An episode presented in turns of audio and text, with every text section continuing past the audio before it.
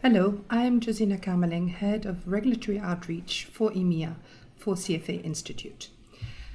I will be doing three podcasts, of which this is the first, on EU and the legislative process in the past five years, what is happening now in the elections, and the next five years' priorities. Today, I will talk about the past five years in the legislative process and financial services legislation in the EU. The past five years were inaugurated with the new parliamentary term starting in 2009 which followed on from the new Lisbon Treaty, which inaugurated a clearer decision making process in EU policy. What does that mean? There was an extension of qualified majority voting in Council, facilitating um, a faster decision making process. Council, remember, is the member states, and that is an essential part of the legislative process as they vote at the very end. At the same time, national parliaments, so going also to the national level, have more power to force the Commission to withdraw a proposal if they think it should be done at national level. This means that there is more national control. So, as you can see, the fine balancing act that is EU policy making is getting increasingly complex, as at the same time there is more power at the EU level and at the same time, there is more power also from the national member states to intervene in EU politics should they think it's not necessary. This, together with um, increased legislation, as uh, the five years showed that we were post crisis, but we needed to make a lot of new legislation to deal uh, with particular aspects of the crisis, and that meant a lot of detailed work, speci- specifically in financial services. How um, EU politics works is we have two levels, and level one is at the first instance when the Council and the European Parliament decides, and mostly in financial services files, that is by co-decision, means that they decide together um, at the same time. So they have to come to an agreement. Uh, which is more complex than, than you might think, as the Council represents 28 member states, all with their differing opinions, and the European Parliament has many different political parties who also have to come to their consensus with a unified vote. So it is uh, a rich and colorful decision making process.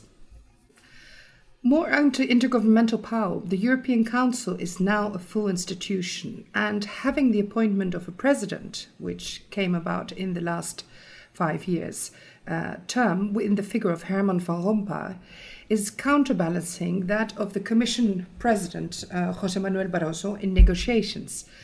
So, this has led to the current complex trilogue ne- negotiations. What is a trilogue? A trilogue is essentially a three way discussion between the two decision making authorities, which is the Council and the European Parliament, and the Commission interacting as the specialist on technical matters.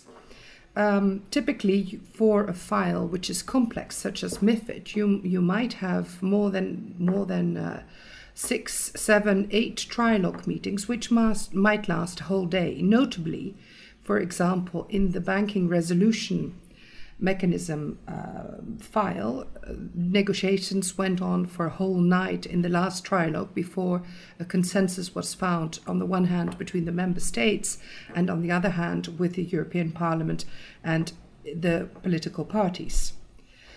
The trilogue is comes at the very end of the policy process. So what what happens? And just this is just a very quick reminder um, a policy is introduced, initiated by the Commission. It is then discussed in the European Parliament, where the specifically for financial services files, the Economic and Monetary Affairs Committee will vote on it, and then it goes into trilogue before a final vote in the European Parliament. In trilogue means that the Council is also looking at it, and the Commission gives its expert advice. All this has also meant that not only the Commission now comes through with expertise and specifically on financial services, this is very necessary, But in the European Parliament, there is a stronger emphasis on independent policy expertise and to give members uh, know how from the inside. Increasingly, of course, with financial services, um, intensive lobbying takes place around particularly the most delicate files, and this is seen. There's a necessity from inside the parliament to give to give um, to give a, a, a know-how and expertise. In the last five years, over 40 pieces of legislation were passed. And particularly in the last year, it has been very intensive in, as legislation has been passed on the banking union, which is key for a structuring of a European market, and on specific, very uh, technical files like MIFID, uh, like UCITS 5, like the PRIIPs, um, which are very essential for building up the financial services um, harmonization as much as possible in, in Europe the 40 pieces um, were passed as um, as the econ uh, committee has always said. They were aware that it was a lot of legislation. The commission has was also pushing. But this comes as the term started of course in 2009 when uh, the crisis was in its initial phase. Some said it was starting to finish but it was in its initial phase the aim of the intensive regulatory period was to bolster the EU financial markets by a banking union and a new supervisory culture, and to avoid the huge wave of bank rescues and threats to the system with a sovereign debt crisis. On the macroeconomic governance side, this was bolstered by the six pack legislation on economic governance, which is slowly bringing member states' economic policies more aligned to EU policies and gives the European Parliament a greater role in trying to exercise some regard over national budgets. In 2011, another milestone, the Supervisory Authorities Framework, was created with the European Banking Authority, the European Securities Market Authority, and the Pensions Authority, EIOPA. The role of the authorities was initially a little bit vague. Um, it meant coordination at EU level, uh, looking at technical standards and coordinating also with the national authorities. However, increasingly, the European Parliament has sought to increase the role of these authorities, um, specifically um, in the case of ESMA, um, because with the review of MIFID and MIFID II and MIFIR, the regulatory part of MIFID, ESMA has a very big role in determining the technical standards and also in terms of giving feedback to the Commission, who has to imp- who has to implement delegated acts.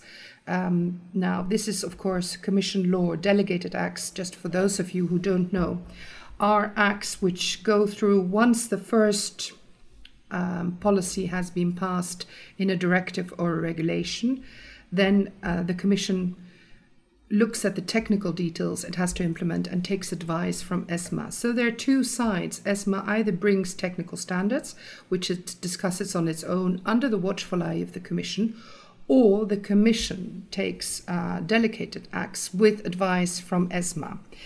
In either case, I would say in the delegated acts, there is less of, of feedback from the national authorities. In the technical standards there's there's more of a feedback. So it will have to be seen within the next years how all of this is going to pan out. As esma has um, many of these to introduce i would think in, in uh, alone for mifid it's it goes to around 100 uh, odd technical standards it seems that what has been heard there have been in the last five years three different groups of legislation the first wave of legislation, 2009 to 2010, was some unfinished pre crisis business, namely Basel II, which looked at the trading book and bonuses, as well as, of course, the AIFMD, which is the Alternative Investment Fund Managers Directive, and the Credit Rating Agencies Directive. The second wave of legislation was looking much more at market structure as policymakers sought to um, solidify the European market system, and also we're following what was being discussed at G20 level. This is notably, of course, as mentioned before, for MIFID II and um, EMIR, and also changes to the capital requirements directive because EMIR uh, caused changes to be made to that in order to adapt to the collateral requirements of EU central counterparties, CCPs. Of course, the systemic nature of CCPs will still need attention in the next legislature, so that that is going to be left for um, the current, the next five years. In the third wave, which is the last part, it concerned really uh, changes to CRD4 as as reflecting in, in Basel III, revisions to the market abuse directive with sanctions. And this was quite key as, as it sort of is again delineating the European financial markets. Market abuse rules have been also further tightened in the wake of the LIBOR and Forex scandals. Now, the new rules impose minimum fines and crim- criminal sanctions, and individ- but individual member states have the ability to impose higher fines. Now, this really is all about sort of investor protection. You see it in MIFID uh, with a greater concern of investor protection, and MIFID also looks at the transparency, which is again ultimately benefit for the protection of the investor. So, this, uh, when talking to policymakers, it is clear that the last five years was all about uh, addressing the crisis, protecting the investor, investor, giving greater transparency to the EU markets, but also at the same time being very aware that the EU financial markets need to um, to take care that they don't destroy the real economy and that they bolster the real economy. So again, in the last two years, more and more um, legislation has been initiated by the Commission, and there's a real um, wish to address the issue of financing for SMEs, of stimulating the retail market, and this will be, of course, taken taken forward. What is not um, what is not really still addressed very much is shadow banking, um, benchmarks, money market funds, and the follow up to the Liikanen report. The Liikanen report was a high level group which discussed on banks, bank separation in the Volcker, uh, like the Volcker rule.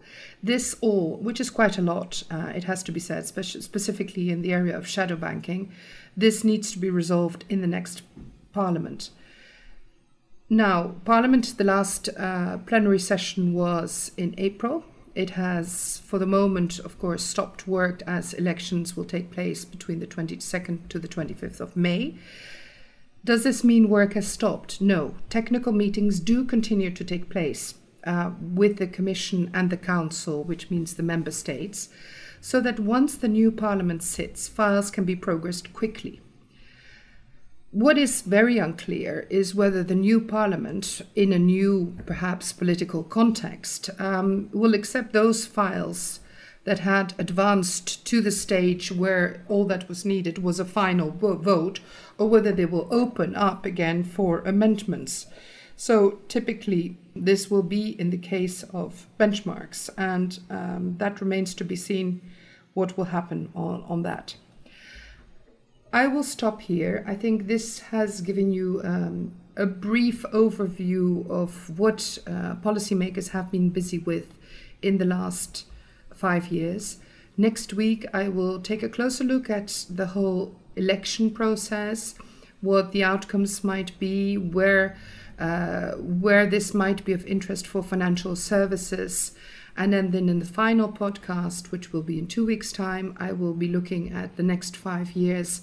What could be the, the large areas that the Commission will focus on? Uh, what might be the interest in the Parliament, and try and take you through that. Thank you again, and we will. Um, I will take up the next podcast next week. Copyright 2014 CFA Institute. This program is designed to give accurate and authoritative information in regard to the subject matter covered. It is distributed with the understanding that CFA Institute is not engaged in rendering legal, accounting, tax, investment, or other expert advice. If legal advice or other expert assistance is required, the services of a competent professional should be sought.